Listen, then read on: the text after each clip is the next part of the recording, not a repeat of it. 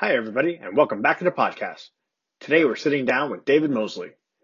Before we get started, don't forget to like and subscribe and check out our YouTube channel. If you like what you're seeing and you want to help support us, our featured athletes, coaches, and our guests, make sure to subscribe and share their stories.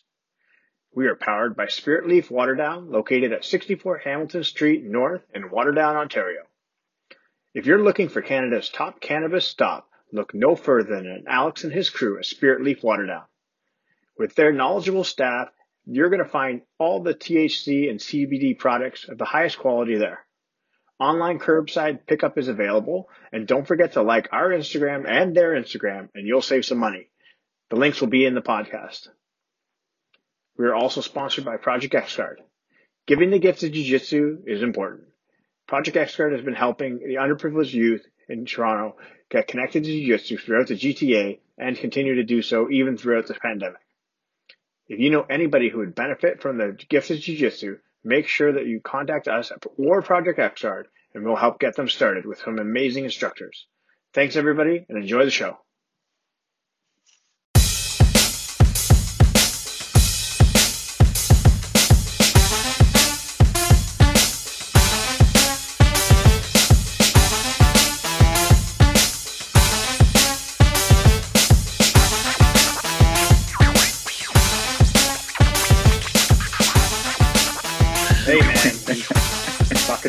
Tough times nowadays, right? Tough times. Tough, it's tough times. We're this close to starting an OnlyFans. this close. All right, hold on a second. Let's just get everything. What, what, what's what sweater you got on there? You look like you just went running or something. Like, are you? No, it's just super cozy. It's like the Hyperfly Jiu-Jitsu built sweater. Gets Oh, probably back nice. there. Yeah, no, it's comfy. Hey, you got you got any running for me. for my, my knees are my knees are too old for running. I don't run anymore. My knees are too. Can't handle. Who's running? Who runs? Yeah, Fuck, it's not I- practical, I, I, right? I, I hate No. running. I can't stand it. And I remember like back in the day, like before I used to run all the time, especially like in the wintertime, I'd put the long johns on, go do those runs, make weight for tournaments and all that kind of crap. And then now Yeah. I'm like, no, I ain't doing that. Yeah. no, I'll I'll put a sweater on like under my gi or something, or over my gi and drill before I'm before I'm running. There's no way. Like, yeah, No, no, yeah, not definitely happening. I'm not. I'm not doing any cardio whatsoever right now. I'm just lifting. I'm just lifting. Yeah. I think I've gained like 30 pounds in like a year. I think I'm two. I think I'm like two, almost 220 now. Are you 220? I'm all-. And I was like two. Uh, I'll weigh myself after. I think I was like 217 like a couple days ago. it doesn't take much and especially like the last year we've all kind of just been like sitting around it's like i didn't realize how much like traveling to and from makes a difference even just my weight i was like now i'm like on the couch i'm like i could stay here all day and i have nothing going on like i just need to move to get food and go back and forth and that's it so it's like pretty easy to stack Yes. on the weight when like your cardio is just going to the fridge and back right like it's just a sloth. It's a sloth life right now. so bad it's so bad too because it's like even just like you know for all guys who were probably like training you know training one two times a day if anything and then just going to a streaking halt. And even if you're doing like privates or something like that there's nothing like that's not when you're teaching it's a totally different muscle. You're not really working out. You're not training at all. It's just it's just doing fuck all. Yeah. Fuck. I mean, at least like with the, the privates and teaching, it's like even just leaving the house or having like a change in setting or like Mhm. just interacting with new people aside from like the, the three people that I'm talking to normally. It's like, oh, people, like, this is nice. Like, I remember when you used to be able to to see people. right? Years ago, it feels like. Feels good. Well- So, The the scary thing too, especially because we'll get into a bunch of stuff we'll unpack today. But the scary thing is like we're rocking into February, so think about we're almost a month away from this whole thing starting in a, a year. Like that's Yeah. how crazy everything is going. And I remember What? like when it first came into play, oh like we're not shutting down. Jiu-jitsu guys, hey, we go to we'll be fine. We just sweat it out. Everybody feels fine. We just sweat it out. You feel great. And then now it's just like, come guys haven't trained in a full year. Like it's crazy. Yeah, I actually just got the phone with someone who's like, I haven't tied my belt in like 11 months, and I was like, oh, like that sucks. Like I I was lucky enough that I just kept training um just with my girlfriend at her place. She's had like puzzle piece mats, so never really stopped. But like I do remember when it first happened, I was like, oh, this would be kind of nice. It'll be like maybe like a month off of work or something, or like two weeks off of mm-hmm. work. It'll be like a vacation that I wouldn't normally force myself to have, and then looking back now, you're like, holy shit! Like, you're, you're still on you're still on vacation. yeah, after all this, this is time. a great vacation. When's this vacation gonna end? it's getting kind of long now. Like, it's getting kind of low. Where is everybody? Hello. Yeah, no, I I'm definitely down for this being over. I had enough vacation to be honest with you completely, but it is what it is. What can you do? Yeah, I think Florida's looking real nice right now. I think Pat's the open invitation to for any Canadian guys to come down train. I was like, oh, I when Nate left, I had serious FOMO, and he was like my main training partner at the time. So he left, and I was like, what am I gonna do now? So I, when he was there, I was like, oh, that's a dream. I I was like, I wouldn't even compete. I should have just gone though. I regret not going. It's like, what for, you know? But oh, yeah, Nathan, uh, we did a po- we actually did a podcast with Nathan uh, not not yeah. too long ago, and he, he gave you a shout out. He might he might have buried you and said something along the lines of like he doesn't really pay attention to like lighter weight classes. He didn't know if you're like a rooster weight or he was just yeah. Like, he always asks. Weight, like, I'll be like, yeah, I'm like 10 pounds heavier this week than last week. He's like, I don't know how much you weigh again. He's like underneath, like under middle. He's like, I don't keep track anymore. So he never, never has any idea what the little guys are up to, you know? Middleweight and under, I don't pay attention. yeah. He's like, I literally have, you guys are all a blur under middleweight. Like it's all the same. Fair. So, so, so let me ask you this because um, obviously with the newest travel ban coming out with the Canadian government and all that kind of stuff. And obviously trying to get people not to travel and saying, hey, if you can go, but if you come back, you're going to be spending minimum three days in a hotel at our choosing plus a COVID test.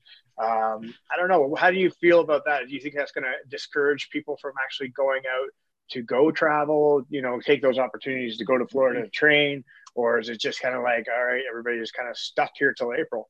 That's basically what it's being lifted. Yeah, I feel like it's definitely going to try and deter people. I just what I don't get is why I didn't just do it like from the beginning. Like if you want to, if we were in lockdown, why wouldn't that be the first thing that you would like, you know, shut down international travel? But I don't know. Yeah, it's like now I guess it is going to limit people because I was thinking that as well. I was like, okay, even if I do go to Florida, it's like sure you get like a couple weeks of good training uh, but then coming back, you're expected to quarantine. At least you could do that from the comfort of your own home. But now, I don't know, would they, even if you came back, would you still have to quarantine at a hotel or could you at least go yeah. home at like? No, you gotta go to a hotel first. Hotel, get a negative test, go home, and then you still have to isolate. I am just wondering what hotel they're making everybody stay at for two grand. Is it like seven star, like Ritz Carlton downtown? Is it like the King Edward? Like, jeez. Like, what? Yeah, like, probably like pull out, pull out couch somewhere. Like, yeah, I mean, like the the thrill of being in a hotel might be kind of nice and remind you of a time when you could travel. So it's like, shit, maybe I would just go do it just for the thrill of being in a different setting. Like, like, oh, this is like kind of like traveling for tournaments again, you know? Yeah, I don't know. Not for that cost, though. I mean, like, yeah, yeah, like for two grand. Fuck that. wow. And again, you're you're also paying for your um, COVID test too. So you, that's not supplied by the government. So you're gonna have to pay for that test. I don't know about like the rapid test or anything like that. Like it's it's like I get it. I I understand yeah. the me- measures, but again, it's that same thing where it's like, well, why are we doing this now? Like, why wasn't this implemented so so much time ago. Fuck over Christmas for Christ's sake. Like, why didn't we yeah. do it then? You know what I mean? Like, it's like at the very least, then, like, why wasn't this done like last year? Like, yeah, yeah. Lots of places the, the first thing, already. the first thing done, like, close the border. Let's stop getting people in here. Like, yeah, I, I don't know. Like, I've had luckily access to some of the rapid tests. So just for the sake of like continuing doing privates and some people being worried and stuff, I'm trying to do like continual tests like once a week. Those are pretty cool though. Like they're you get your results in like 15, 15 minutes, I guess it is. It's like it doesn't take long. Oh, nice. Where do you? so having So- those is definitely nice. Where do you? I, a friend actually just had them, so okay. Where do Is that you? Where do you? Where do you get them from? Or where do they get them from? I have no idea. I have no idea where they got them. I don't ask questions. I'm just like, I'm thankful you have them. Like, It's a black. It's a I'm trying black to go line up. test. They just open up the trench coat. I got your COVID just off test the corner. here. Like, You yeah. want some? You want some crack? Positive and negative. What do you want? I got it both. Like, I got positive, negative. yeah, they're, So they're it- cool, but like, I don't know where to get them. So I'm just until those run out, I'm definitely gonna keep using them for, for the quick tests anyway. But Is it a nasal or is it something else? no, it's like the insulin. So you like prick the uh, blood off your Oh, finger okay, or it's like whatever, and then yeah. But sometimes I was like. I wasn't bleeding enough. So I had to go through like literally all my fingers were like scabbed from like stabbing the multiple fingers trying to get enough blood for it to to get like an accurate reading. But no, they're pretty good otherwise. Did you see the meme where it was like in China they were like, "Oh, it's an anal swab." The guys bent over. it's like this new anal swab is more accurate than all the other ones. Yeah, I'll stick to my my, my, Stick to my- rapid test if I can. Now, I don't think I'll be going for weekly ones if that's the case. now if there was mandatory anal swabbing when you landed at Pearson International Airport, would that deter you from traveling? Does that deter or does that promote travel? It depends on how you look at it. I mean, I don't judge. yeah, right. I'm pretty open, so I mean, you know. You're open to it. It's 2021. You know, open to some new ideas here.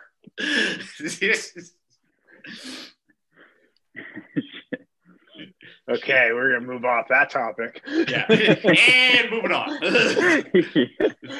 So, Dave, like, how did you kind of like get started, like with uh, Nathan and obviously the Toronto BJJ crew? Like, how did that kind of all come into fruition?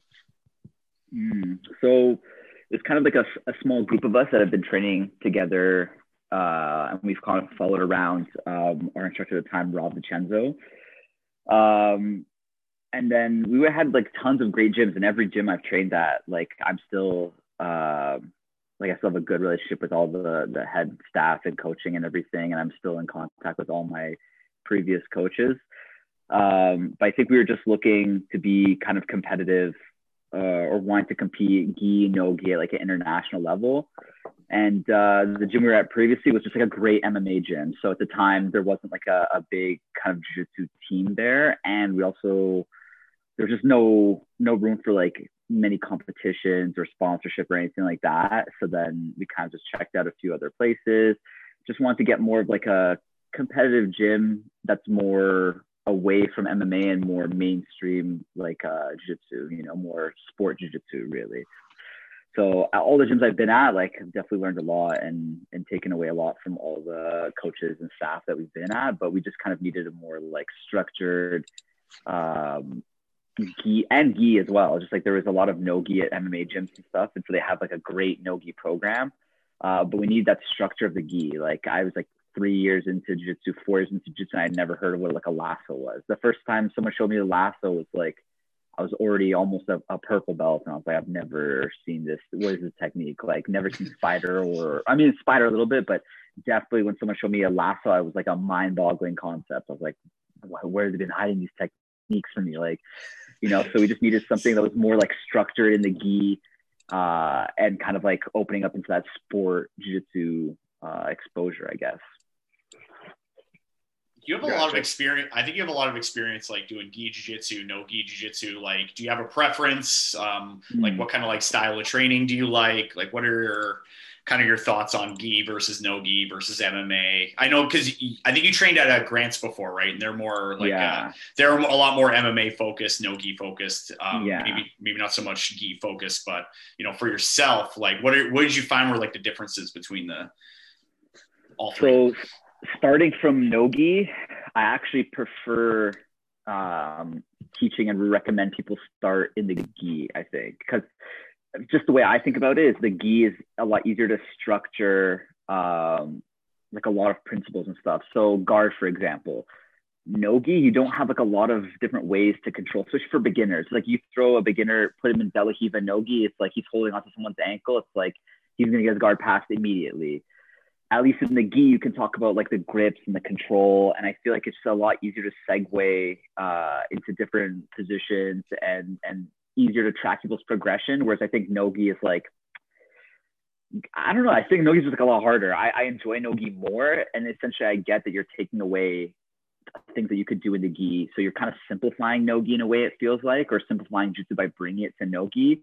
I just think for beginners and for teaching purposes, I like to teach in the gi first. I feel like it's just easier to structure things that way. It's like an easier progression to track um, and just more options. So like going from like closed guard to spider, whereas like nogi, it's like, okay, someone opens their closed guard, you're like limited to like a few different kind of ways to control them and, and kind of cut your losses, you know, whereas the gi, there's just like so many different guards or tools and, and controls available that for teaching anyway, I definitely prefer Gi to start just to help people with their progression. And then once they're like a little bit more comfortable or have a better idea of like how that progression continues, then like maybe introducing a, a bit more no gi. But I definitely prefer, I don't know, to train like I do love the gi because again, so many options. But then sometimes I and, I, and the funny thing with nogi is I won't even do nogi for majority of the year, and then like nogi world comes up, and I'm like, oh, I should like sharpen up some wrestling and do a little bit of nogi. And then we usually do just like a month of nogi before nogi worlds. And feel like it's enough. Like, I, I mean, admittedly, I could probably put more into it, but I feel like it's usually, it's been enough to produce decent enough results or feel like I haven't missed too much of a step in nogi, you know? you find mostly like if you're training gi like it transitions a lot easier into into your no gi game because i know you started doing a, probably a lot more no gi at first yeah. then transition to the gi, which is what I kind of did. And I was kind of like you, and like somebody would lasso me, and I'm like, "What the fuck is this? I don't know. Get out yeah. of here! Give me my arm back. this is weird." yeah, definitely. I think um, it, it, was a hard transition going from no gi to gi as well. Like someone showing you lasso, and that just wasn't a thing before, or even just spider. Like someone putting their foot in your biceps no gi, you'd be like, "The hell did you throw the leg to the side?" Like it'd be nothing, and then suddenly you're just like stuck in this guy's guard. It's just such a different style of guard to someone playing spider. So I definitely think there was a lot of like a, a huge learning curve to get past going from no gi to, to gi. I just and then every now and then you train so much gi and like you, you feel really restricted, especially once worm and like lapel became popular too. You're like, oh my god, this is like terrible. And so then going back to nogi, I feel like I just feel so free. I'm like, there's so much movement, like you know. And then you go back to gi and someone just like worms you, and you're like, what the hell is this? Like I'm so stuck. Like this sucks, you know. I actually feel like a couple guys who are pretty good both gi and nogi, like as soon as like lapel kind of started getting bigger they're like, all right, gi is not for me anymore. Like I feel like I'm straying too far away from like the core of jiu-jitsu into now just like tying someone up with a piece of fabric where I can just like not even do too much a lot of times, just kind of using it to, to stalemate a position sometimes. So definitely feel like you'll lose people because of that or have lost people for sure because of that, you know? Do you feel that's the that's the sport side of it where it's like the competition rule set is kind of put them into that spot where okay i can win by stalling and not allowing the action to happen that's kind of like hampered the actual like growth of it or is it just kind of like you're in that kind of we're in that stage right now where people still haven't mm-hmm. like figured out enough counters to it so like it's always that like that one part where the one side is better than the other side um yeah, like it's that's tricky because I think is still growing as well, right? Like we're still coming up with like tons of new techniques, concepts, and positions and stuff. So I think inevitably like it's just going to grow and, and, like the direction it's going to take for the rules is going to kind of stray a little bit from the core of like self-defense jiu-jitsu mm-hmm. um, but a lot of this also is like like i saw I, I think it was like it was a Rickson. I don't know. I saw it was, it was an interviewer, and they were like, "Oh, jitsu strayed too far from even the way we train jitsu. It should be more like more direct. Like you should be simulating a fight, but it's like to simulate these things aren't realistic. To get as close as you want to practicing and simulating these kind of training for a fight scenario, you're basically doing MMA. So if you don't want to get punched in the face repeatedly or repeatedly, sorry, then like the best thing you can do is just roll. And then naturally, the more countering we are, like the more I'm giving you jiu-jitsu reactions instead of like a street fighter reaction, the more the game just like starts to elevate and evolve, right? So I think it's just like the nature of it that as the jiu-jitsu progresses, like we're just trying to find the safest way to practice and grow the technique and, and evolve the sport, right? I think it's kind of like inevitable. I mean, I still think lapel, like I'm playing lapel and stuff too, just so that I know it. Like it's not my favorite game, and definitely I feel a bit of resentment when someone ties me up in lapel still. Uh, but I know it's like that's my ignorance, and I need to like develop that and get better. I yeah. feel, even even when I do it, I'm like, oh, I see the lapel. I'm like, I'm such a coward. Like, I, but I know it's part of the sport, so like I can't like neglect it. Like I need to learn it. You know, grab that lapel. I'm such a pussy. Yeah, I'm like, I hate myself for this, but I'm still myself. doing it. Like, you're looking in the mirror. You are like, you're you're not gonna grab the lapel. You're not gonna grab the lapel. Flashback to rolling. I'm sitting there holding the lapel. Like, why am I doing this? Like, you know.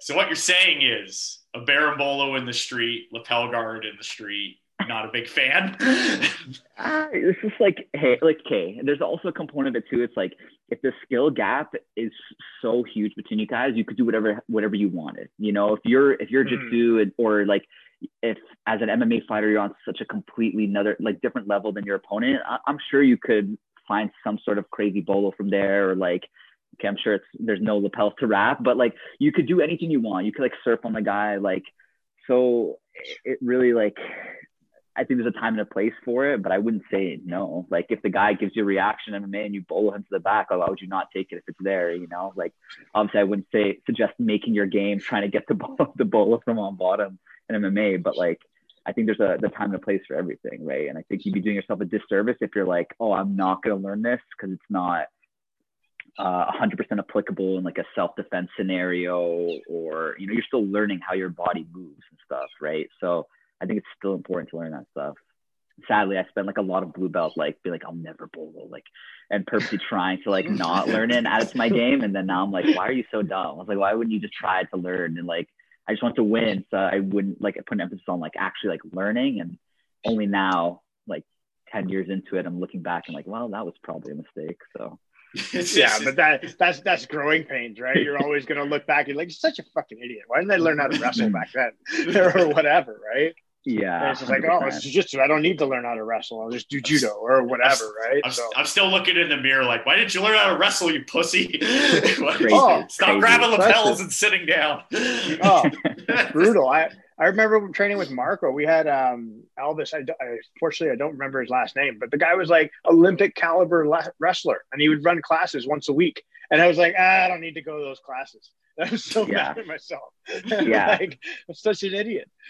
Wild, and like it's it just like seems like so obvious looking back. Like, oh, that's like a, a portion of my game that's com- like incomplete, you know, and I could invest the time and get better and become better as an athlete and be like, no, I'm going to drill this like leg drag that I've been drilling for the last like whatever X amount of months or whatever. Judo too, same thing. I was like, ah, oh. I was like, wrestling's really like more like judo's inferior to wrestling. And I did like basically six months of wrestling. So I'm set like for my entire jitsu career now, you know, like six months of wrestling put me ahead of most people's like basic jiu-jitsu wrestling. I don't need to learn judo and now I'm like, oh man, judo's pretty sick. Like I wish I had uh, spent more time yeah. like working on that, you know. So, but still young, I guess. So I want to. So you brought up some like good points. Well, how would you, if you were going back in time to your blue belt self, what would you tell them? What would you tell you know? What would you tell yourself? But also, like, how would you structure your training, or how's that changed from what you're doing now to like versus when you were training when you were like a blue belt? Yeah, so wild. I think about this very often. Keeps me up at night, actually. So I think about like I feel like I literally wasted from I say from blue belt to like brown even. I feel like all that time was just wasted potential of like showing up, like seeing a room full of guys and be like, Briars, you and me are rolling. Like just roll with all the hard guys, war with them, like and just only try and win. And then after the yeah, roll, I like, yeah, I remember that. and, then, and, then, after I'm you just, come here. like, there's no reflecting. There's no looking back and being like, what could I have done better? Where did the role go wrong? Like, what did what could I have improved on? Oh, what did what did Mike do that was so cool that like I can take away from that? It was just like, fuck, I lost. Like I'm a pussy or, or or just being like I'm the best I won you know it was like never for any sort of growth or like trying to better yourself it was always just 100% result of the rolls and like live or die off that like my day would be ruined if I had bad roles. like and so it's like if anything you want that. You want to lose in the training. So you'd be like oh that was cool. How did this guy pass my guard? How did this guy do that? Instead of like thinking about it i would just like just go harder. Just go harder. I had like um like one particular moment that will like forever ingrained in my memory was I rolled with bread and he's like six six was always technically like just he, he understood it and I'm still just trying to win win win and we had a roll and he he triangled me and I remember just thinking like fuck like all right go hard again we reset I just went hard and he triangled me the exact same way and in that moment I probably should have been like how's he doing this? What's he catching? And instead, I was like, well, I'm gonna kill him now. Now it's for real though. And we just reset, and then he just strangled me again. And like, and the sad thing is, like, I only remembered and learned from that like years later. It's not even like I went home later and was like, wow, I need to improve. I was just like, man. I'm coming for him. I'm coming for, but I didn't stop and think like, how's he doing this? What am I doing wrong? What's he doing? Like, you know, how's he catching me in this position? I just, and it was at least three back to back triangles, like like sequence exact same every single time and like it didn't even occur to me to stop and think like how do you do that you know i just was like just right away just keep going keep going who's the where's and as soon as that round's done i'm like fuck i lost all right where's the where's darcy where's the next best guy to like to roll with like you know and and instead of like you know just applying what you could learn in that round so stupid but i still think about it and you can see i'm like passionate about it because it still bothers me that like this didn't even start happening until like maybe like I don't know, a year, two years ago. Like I feel like even like right before the pandemic, I was like, wow, I can actually like learn stuff instead of just trying to kill people and like, you know, and, and basing my sole existence off how the result of one round goes, you know? So so basically, you're you're trying to be like the king of gym wins. oh, basically, always, always. Like, oh, I tapped that guy out. He's a he's a purple belt. I'm a blue belt. Where's my fucking purple belt? yeah, I, I don't know. Sucks. Like, He's a I, pussy.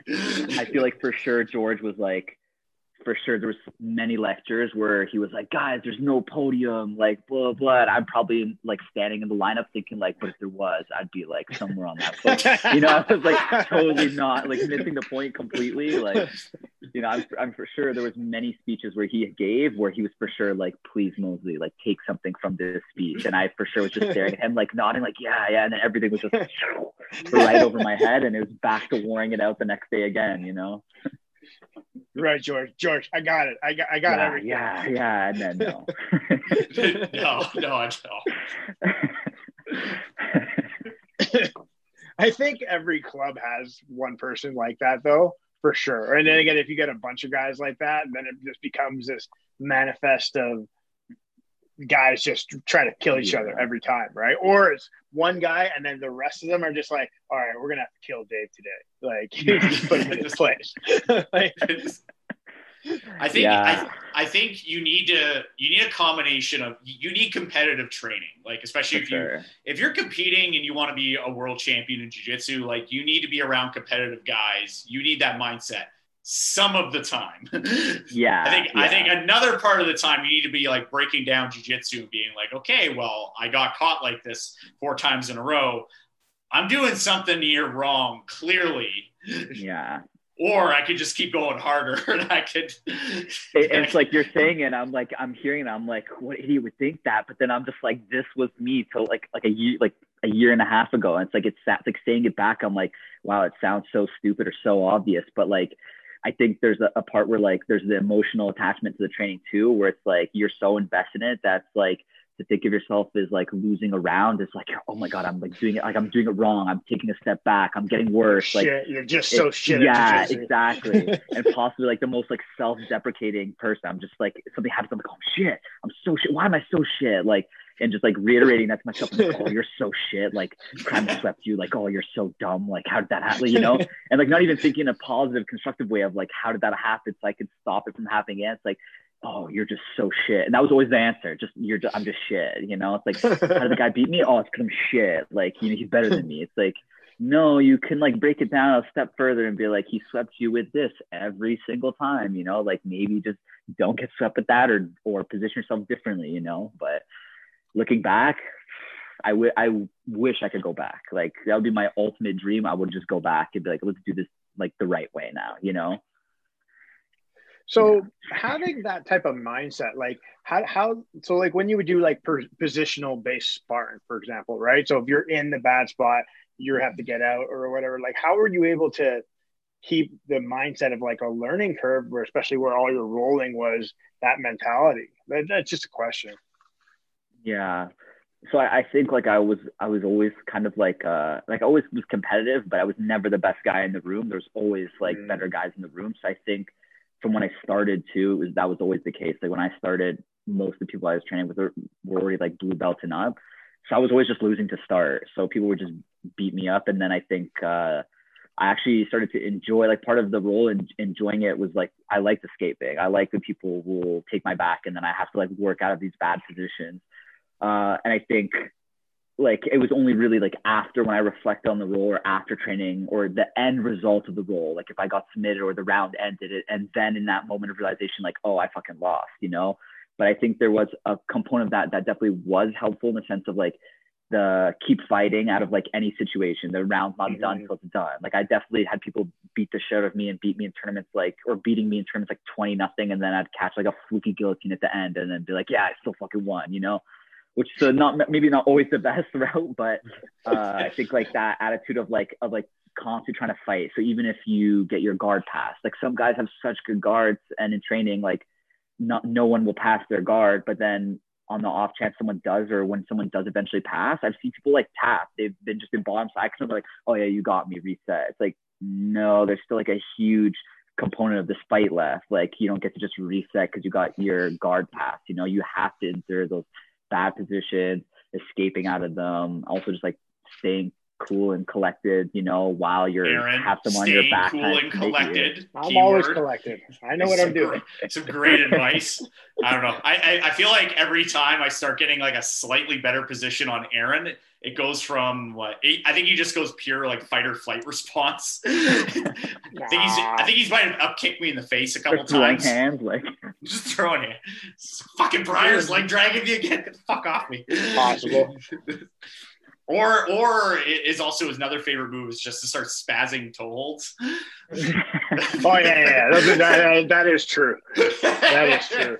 I don't know. Like, but that's how, and, and, and, that is like I I remember like even like we are training with Marco and all those guys. Like I'd be like getting my ass kicked for like entire rounds, and then like 10 seconds on the clock, just throw a toe hold up and I'd win the match and be like, all right, I'm good. I'm the best ever. And just get up and leave. all right, victory lap. Let's do this. Yeah. Yeah. but like, that's like a, an example. Like, so after the role, like looking back, like you could probably take away more from that role if you looked at like how were you p- losing positionally like leading up to that? Whereas like if you had my attitude you'd be like it doesn't fucking matter. You'd be like i got the toe hold i'm the best ever. Like i don't need to why look back because i already won like you know? So like i don't know. It's so weird. It's a fine balance of like like you said mike like you have to have competitive training where you are getting guys you're like neck and neck it's a war of attrition but then you do need to be able to look back and like break things down try new positions sometimes even just let yourself get to a bad spot so you can like work out of it and get the practice in that, you know. Some some guys in the room are so good that like they probably won't have someone put them in that bad spot in a full hour of rolling. So they have to do like positional sparring so they can be in that position where they're like, okay, now someone is starting past my guard or on my back or in mount, you know, where they might not normally get to in a training, you know. So yeah, you definitely have to mix it up. Definitely. Um, now, speaking of mixing it up, so like, how has your training have has had how has that changed like the last year or so, from like COVID back in March all the way to now? Like, I, I know you're training with like Nathan and maybe like a couple other people, but uh, yeah. like, times have definitely changed. Like you, you can't sure. just go to, hey, I'm gonna go to a room and go roll with like 30, you know, sweaty males and females. Yeah, can't really think, do that right now. I think the first day we come back to gym and I see a room of like 30 plus people on the mats rolling at once, I'll probably just start crying. Like I'll be so excited just to see like an open room of different level training partners. It's gonna be insane. So it's kind of just been like. I, there's tons of open mats everywhere. Like I feel like I could probably train at least once a day every single day, if not like multiple times a day. Uh, but obviously, just for the safety of other training partners and everything, like I'm trying to limit myself to to smaller groups, you know. So I have like my small set of training right now, and I have like people inviting me to trainings, and it's like it's not that I don't want to train with those people, but like I can't go train with Group A and expose myself to whatever 10 people and then goes back to like group A the next day and and if there was a case. And and I had again earlier uh last year COVID uh in like September. So like I know the hassle of like having to backtrack call everybody like hey just so like you know just to double so you know like I tested positive like you might want to go get tested. I saw you within this period or whatnot. Regardless of whether you experience like any symptoms or not it's like you always want everyone to be safe. And like I'm not worried at all if I caught it again. Like for me, it was like a very like mild flu almost. Um, so I wouldn't be. I'm not worried for myself, but of course, I always don't want to pass on to other people, especially if they have any like other health conditions and stuff. You just don't know, right? So trying to limit it, that I think has been the biggest factor, and then. Um, just having space. I've like I miss being in a big gym where you can do stand up rounds, you can scramble like 10 feet out across the mat. You know, it's not like limited to your little tiny area where if there's another group rolling, you guys are going to just collide into each other and have to reset every like 30 seconds. So definitely doing what we can with what we have. Uh, but it's definitely, it's definitely different. I think to counteract that, the, the, no, I'm not gonna say lack of intensity because I've had some trainings where I've like been really, really hard for sure. Uh, but to make up for for maybe the the lack of a gym setting, I think it's like been forcing myself to train. Um, it's been nice training with my girlfriend for sure. So I train with the girls too sometimes, which is nice. And then in those rounds, like just try and like peel back on the physicality and try and work like more, uh, just be technical, try new stuff that I don't normally do, you know, although like Vicky's pretty ruthless. She doesn't really let you do much of anything anyways. Like you could be like, oh, we'll just go super light. And then next thing you know, she's like violently debarring me. So it's sometimes kind of hard to work with, with some of the girls, but uh, yeah, it's just it's just a little different now. You know, I don't want to expose myself to too many groups of people, so just trying to make do with the training we have. I have a couple like different levels of training partners from like uh more like newer blue belts up to like rolling with Nate. So it's like I get like a full range of the spectrum. It just would be nice for sure going back to the gym and being able to come and be like, I'm only gonna roll light today, or I'm gonna see who's there and decide how I feel, you know. Yeah. So it looks a little different, but uh, you, you make do with what you have. Like I feel like most people are, as long as you're not like super at risk, you just you do what you can, you know. Yeah. You so you meant you mentioned you had COVID. Just uh, out of curiosity, if you don't mm-hmm. mind, like symptoms, how long were you sick for? Like, what was your experience with it? Yeah. So I, I remember I went to bed one night and I was like, oh like, I just don't feel great. Like I just feel a little off. I was like, oh, I'll just go to bed early. I'll wake up in the morning. And then I woke up and I just felt like I had like a, a cold.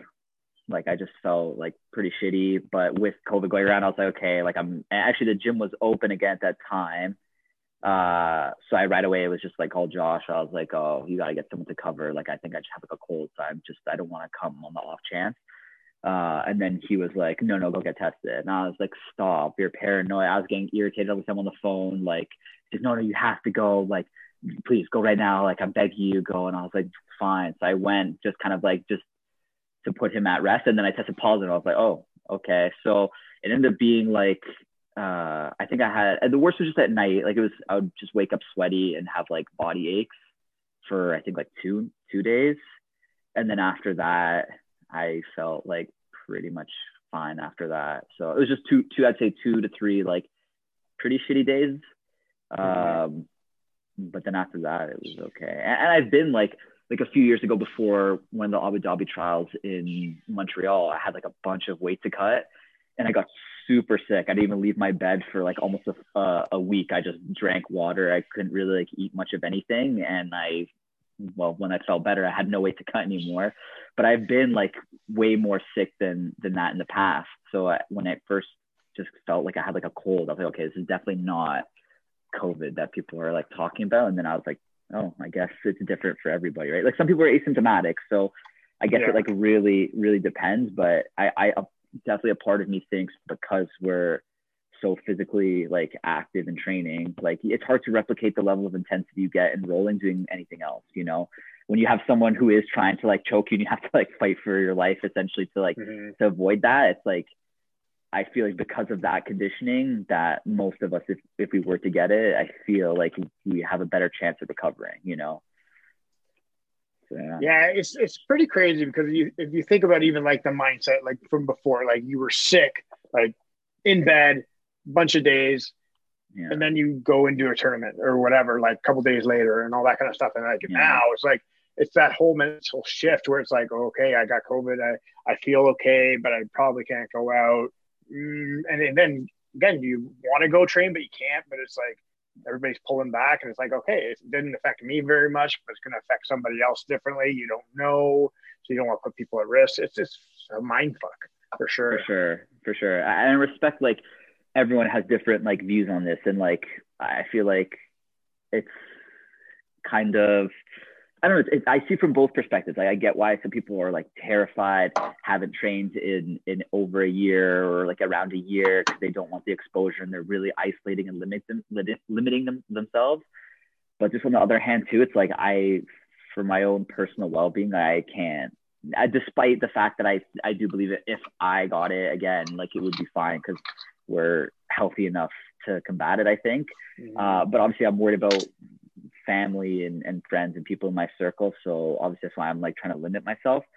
But I get it. I get it from both perspectives. I see how some people are like, well, I'm healthy. Why should I be stuck inside, like having to quarantine when I I feel like I'm healthy enough to be out and doing these things. And kind of it is does seem kind of backwards in a sense of like we I feel like you should be exercising more now than ever to try and like build up your immunity so that like you're healthy enough to combat this thing. Instead, people and, and again, I'm not bashing a vaccine or anything. Like my mom's been vaccinated already, um, but like like if you put less emphasis on like I, I need this vaccination or I need this or that, it's like if you just exercise, you could potentially avoid having to need these things, you know. So Yeah. again, like if the vaccine becomes mandatory, whatever, I'll take it. I'm just not going to be like the first in line to take it. Um, I think it's a lot like- of people's sentiment.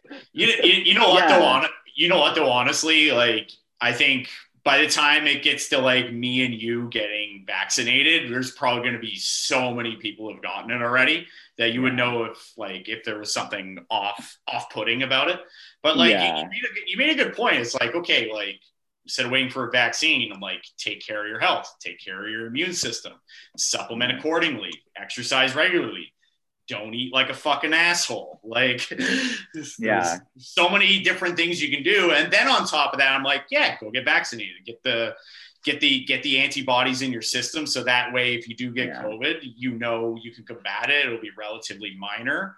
Because I know people who've had it and I, I like kind of asking, like, okay, like, well, what happened with you? For the most part, you know, most people I know who've gotten it have kind of had an experience similar to you, where like they've been very sick for a few days, maybe like a few days to a week, and then after that they're they're good, no like long lasting effects. But I know some other people have just gotten absolutely wrecked for like a month. Yeah. Like, so like Yeah. I and they were relatively healthy people that you know they're exercising regularly, Mhm. regularly doing everything that they should have been doing, and they just got I don't know either a really bad strain or Yeah, that's No. the oh. thing too. It's like I I definitely will say that I I'm biased just off of my personal experience and, and the people closest to me that I know that have like had it or whatever. And it hasn't been too many, but like we've all everyone I know has had like a fairly like mild case of it. So it's like I again I don't know if that's like the strain that I was just lucky that I got a mild thing.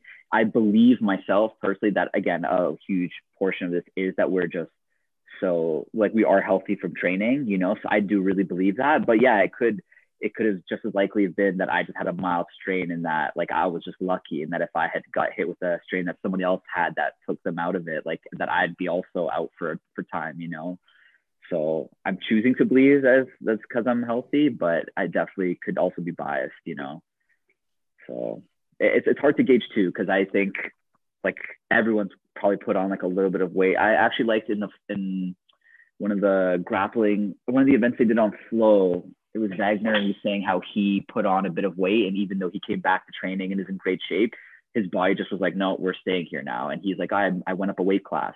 He's like, and I feel fine. Like I just once I gained that weight and sat at that weight for so long over quarantine, my body was just like, okay, we're gonna stay here. And if you looked at him, he didn't look like fat. He looked like still like pretty lean, good Mhm. shape. So it's like I think everyone at this point is like probably like a little heavier or like not training as much. So it's yeah. like it's gonna also be hard to gauge. I'm like, am I like is my cardio shit because I'm just fat and lazy, or is it because I had COVID? Now I'm like, is the cardio not there? It's like it's so many factors, you know. I think it I've had It's, other- it's a lot. Like, like Yeah. you're you're probably gone up a weight class. I went up a weight class. Aaron probably went up four or five weight classes.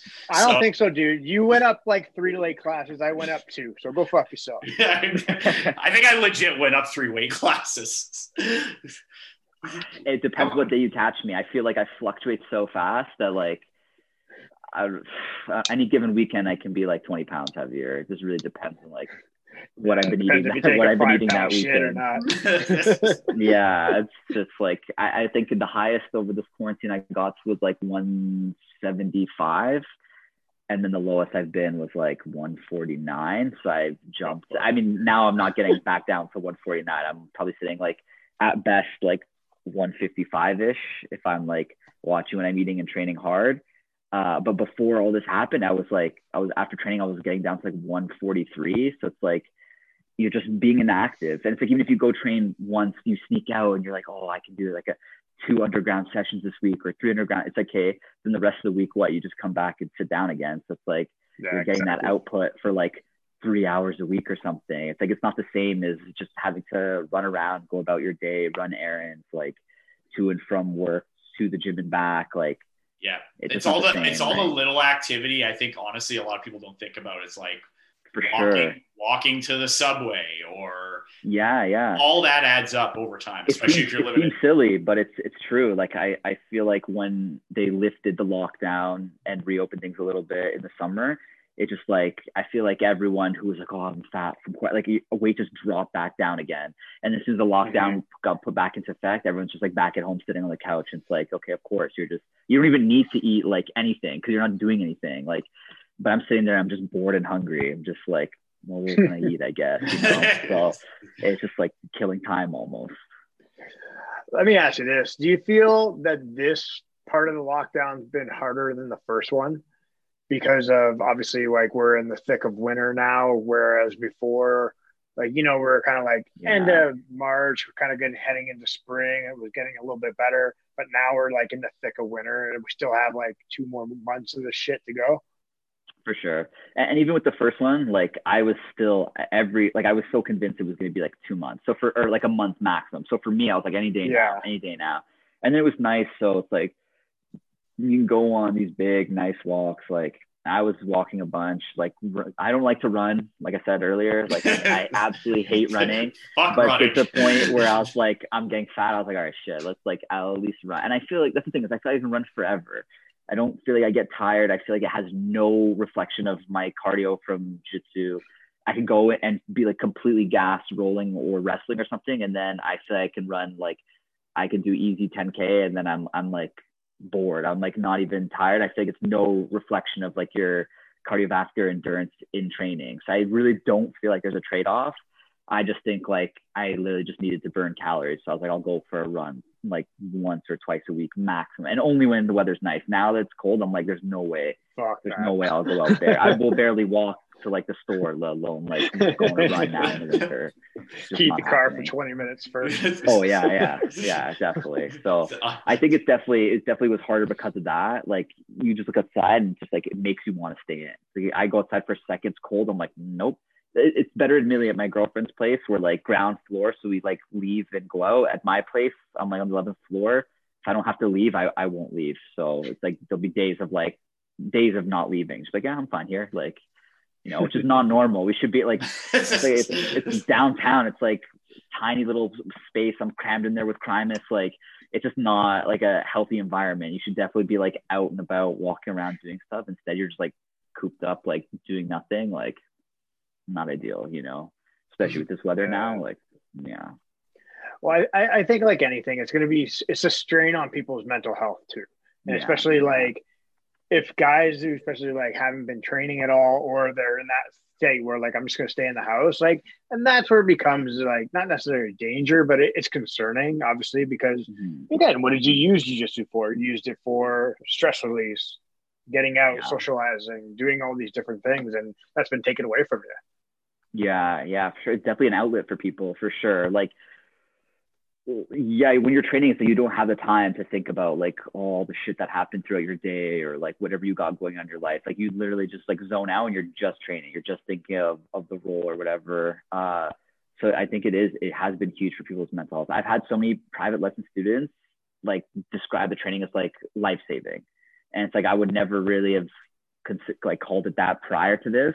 But I think for mm-hmm. some people it, it is. And like I've known of, of people who, have trained uh, who've passed away like in the last year of like opiate overdoses and stuff like that mm-hmm. just because like you're you're at home and if these people already had trouble with that in the past or they're already recovering addicts or anything like that it's like as soon as they're just cooped up inside it's like man i, I could see how like how you could go down that road you know so definitely for some people it's been like yeah even just private not even just rolling even just like leaving your house going somewhere else putting on your gi going thinking yeah. of technique you know interacting with someone else like talking about something other than just covid too you know it's like it all adds up so i also knew for me like uh a bunch of people i feel are like really like frowning upon the fact that i'm still doing privates but for the people that i'm doing the privates for and for myself it's like even, even just for teaching I, I need to be doing it like mm-hmm. the lack of structure last year was so like it was terrible you're just sitting at home like unless you're really strict with your own time and like trying to to better yourself in other ways it's like you just get caught up just being a piece of shit at home you know? So even just going out there and forcing me to like learn to be a better instructor learn new ways of teaching things working with new uh new private lesson students who have different body types or different physicalities that can't do things the way i do it you know? It's like it's stimulating and you need that like sense of purpose in that structure. So for me the last year like if I could go back to last year, beginning of quarantine, I think I would have right away just tried to been like more productive. I guess I was I was excited the fact that it was just gonna be, in my opinion, like I thought it was gonna be like a, a month vacation or something, and then we're just gonna go back yeah. to grinding hard and training. So knowing that, like if I could go back, I would definitely just been like, you know what, like let's stay structured with this, like keep up a good routine, like try and push more private lessons or filming maybe more. Like I definitely would have been way more productive. I I think I was just constantly sitting there thinking like, oh, any day now, any day now, we're gonna open back up any day now, and then it just kept prolonging, and that that flattened the curve in three weeks. It just like slowly turned into like, okay, three months, okay, now the whole year is like a write off, right? Hmm. So definitely crazy now that we're going to winter. I think you mentioned something very important. I think the biggest thing, like even for myself, like what was the most thing fun thing about training is just going to the gym, shooting the shit with people, roll, yeah hang out, go to go to an open mat. There's like you know 50 different people there to train with. And I think a lot of people miss that, and like I think a lot of people are actually you you don't even think about it as much. Like you, didn't really think about it much before, but now especially, it's like it's like did we it's like this feels like a dream or something like like, like how are it's like do we used to train like this yeah. i would say the last formal class i did was actually in costa rica as all the like the world was basically ending back in March, and it was like it was a great class, but like I've never been to like I think I've been to a couple formal classes after that, but like yeah, it's been the same since that moment, and yeah. I blame I still blame Aaron to this day. Don't you fucking try to blame that shit on me. This is all your fault. But we're not like we're not gonna get into that. But we're not gonna, um, we're not gonna get into that. But it, it is Aaron's fault. Um, but well, the one thing I wanted to say, I think what's important that everybody realizes, and also because you emphasized was it was about you. You're, and you said like some people were frowning on you and dealing in privates, but I'm like, but you're being smart about it. You're keeping your circle tight. You're not going all over the place, right? So like, the precautions are there and the trace counts there. So you're you're under. You have parties that understand what's going on, and you yourself mm-hmm. understand the premise of it too. So again, like it's kind of hard to argue where it's like, yeah, you're doing things, but at the end of the day, people still got to create mental health for themselves. They still have to provide a money, job, whatever, right? The government's not taking care of everybody. Like income, that's economy. the reality. well, and that's the thing. Like, yeah. not like everybody's bills fucking stopped, right? So you got to yeah. pay your bills yeah. somehow. So like, and again, so as long as you're smart, you're being cautious, you're keeping your circle tight, you're communicating, you're doing the best you can. I mean, you could walk across the street and get hit by a car. It's like anything's everything's a risk. Yeah. So, yeah, that's what I'm saying. Like I, I feel like yeah, yeah, I'm not gonna get into that analogy. The hit by a car when no. I've gone deep with that before. I'm like, we shouldn't like, you know, bubble wrap cars or take all cars off the road because people get hit, you know? So it's like I'm being as cautious as I can. Like I all my private lesson students, like they all understand uh, the risk. You know, I, am doing my best in, in trying to get tested uh, once a week with the rapid tests, and then yeah, I'm limiting my training, so I'm just training with the same core group of people. Um, and then they're also like we're just a group of the same group of people training. They're not training elsewhere, so I'm really trying to like limit it as much as possible uh yeah for like not only just for like my family friends and well i guess just training partners and family. There's no friends these days anymore. But uh but i think with like the people that you're training within your circle or like the people that you have like you come into contact with i'm just doing it for them being safe you know and the private practice students. So we're doing what we can you know because every, everyone like realistically it's like most people will have like some sort of small bubble. And it's like you just try your best to limit that as much as you can. But like you know someone in your bubble gets COVID, it's like you can't be like, oh, that piece of shit. It's like that shit happens. You know, you just all try your best. yeah, like, like you, you, know. you, can't blame somebody for getting COVID. Like it's a virus. You can't yeah. control who gets what. Obviously, like you don't want to pass it on to yeah. other people. Like once you know, like, hey, something's up, maybe I should go get tested and see what's going on and yeah. kind of kind of handle things from there.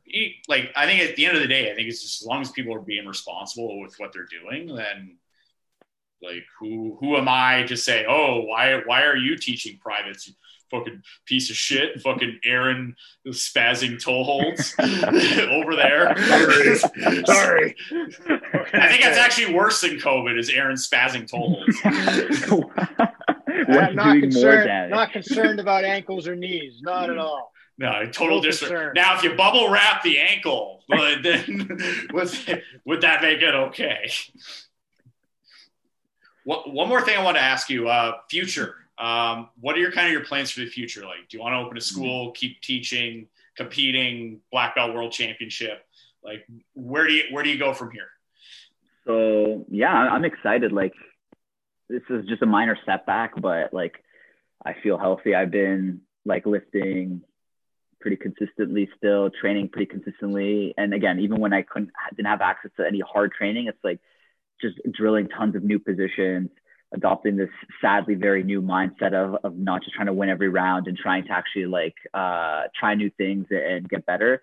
So I, I feel like I'm I'm just now starting to get better faster. So in terms of competing, like I'm super excited to to get back. There's a few matches that I'm I'm dying to have back, uh, especially at black belt. So definitely excited to compete. But yeah, I'm loving teaching. I feel like it actually just makes me a better like practitioner in general definitely just is like the most teaching just is the most rewarding thing that I think you can do, like for me anyway. Uh, but that doesn't hasn't like taken anything away from from wanting to compete. And if anything, I feel like they have gone hand in hand and like becoming a better instructor makes me a better practitioner and therefore like a better competitor. So definitely in the future would love to open something up. I'm just slowly, slowly plotting, scheming now. So we'll see. The, I think that the the whole community is going to look a little different when things open back up. You know, some gyms have had to close down. Some of some new ones are, are looking to open up. So I think it'll definitely look a little different. But uh, I don't know. We'll see. I don't have like any immediate immediate plans. I just want to keep consistent with teaching my private lesson students, and then when the gyms open back up, we'll we'll reassess then for sure. We'll see where we're at, but definitely not like a lot of it's a lot of uncertainty right now, right? Like you you yeah. don't know how things are going to look from one week to the next. So I'm just trying to stay like really open and just trying to keep getting better at teaching, at being a practitioner, you know. So wherever things go, I feel like I'll be ready to be on nice. to the next step, you know. So la- la- last thing I need to ask you. Me and you are from Brampton. A, what is your favorite Brampton story? B, what the hell's going on in Brampton? Man, first of all, I just want to throw out there that Brampton is uh, like a hotbed for jiu-jitsu talent. Like there's so many good people that came out from Brampton. So before anyone talks shit about Brampton, I'm just saying. I'm just saying. There's a lot of good guys that came from Brampton. All right, I will throw that Why out Why do they there. keep moving out of Brampton though? That's what I don't understand. That that yeah, that's worth looking into for sure. But uh, I just know they they they start in Brampton and then they can like migrate They to, move out. to They maybe move where out. some bigger I- I- facilities I- are. But I creonched Brampton uh, a long time ago. yeah. I, okay, look, I lived and grew up in Brampton my whole life, but then as soon as it just like I didn't want to keep driving downtown. I actually hated downtown. When I first moved downtown, I was like, this place is super sketchy. Why are there so many homeless people everywhere? Like, I definitely was Team Brampton, and then. uh but then now that I'm down there, I'm like, oh, I can't go back to Brampton. Like, I could never. I don't know. I like it, but yeah, no. You're not. You're not a suburbs guy. You're a big city guy. No, yeah, yeah. Now I feel like now that I've gone a taste of the city, I'm I like being in the city. I like just being able to like le- like not have to drive 15 minutes to get to something. You know, I mean that's exaggerating, but like it's nice to just literally leave your front door and you're like downtown. And you have access to everything, right? So I don't know, but there were good guys. Like I could think of at least like 10 to like 15. I feel like solid, solid guys that like medaled like internationally at whether a gi or no gi. Like so, I feel like it was for whatever reason like hotbed for jiu-jitsu. Definitely Brampton. Shout out. Shout out to Brampton. Shout out B Town, City of Shout Angels. out B Town. Fucking town. You're just saying- you're just- two out of three. not- peop- two out of three people on this podcast are Brampton wastemen. Okay. Enjoy your city. Enjoy your city. Two out of three. Enjoy your city. You can have it. Keep your Fucking stupid city. dumpster fire. well, Well, if, you, Dave, if, I- if you weren't from Bram- if you're actually from Brampton, you probably wouldn't be spazzing toe holds all the time. Uh, whatever. Anyways, Dave, I want to thank you very much for coming on the podcast tonight. We do Yeah. appreciate it. Um, is there anybody you want to thank, or is there sponsorships you want to shout out to before we uh, sign off? uh, Hyperfly. If you use the promo code DavidFly, you'll get 15% off your orders of over $100. There you go. Ooh, yeah. there you go. Yeah, but thanks for having me, guys. I appreciate it. That was, uh, that was a lot of fun. Appreciate your time. definitely. thank, thank you for coming on. Uh, if you also want that sweet, sweet sweater that you're wearing, you can use promo code promo code David Fly and get yourself fifteen percent look. off. Yeah. It's Jiu-jitsu. Just build. What's up? Hyperfly. Anvil, it looked like a toilet for a second. I Hope it's an anvil. No, it's an anvil. All right, guys. Thanks. Thanks a lot, Dave.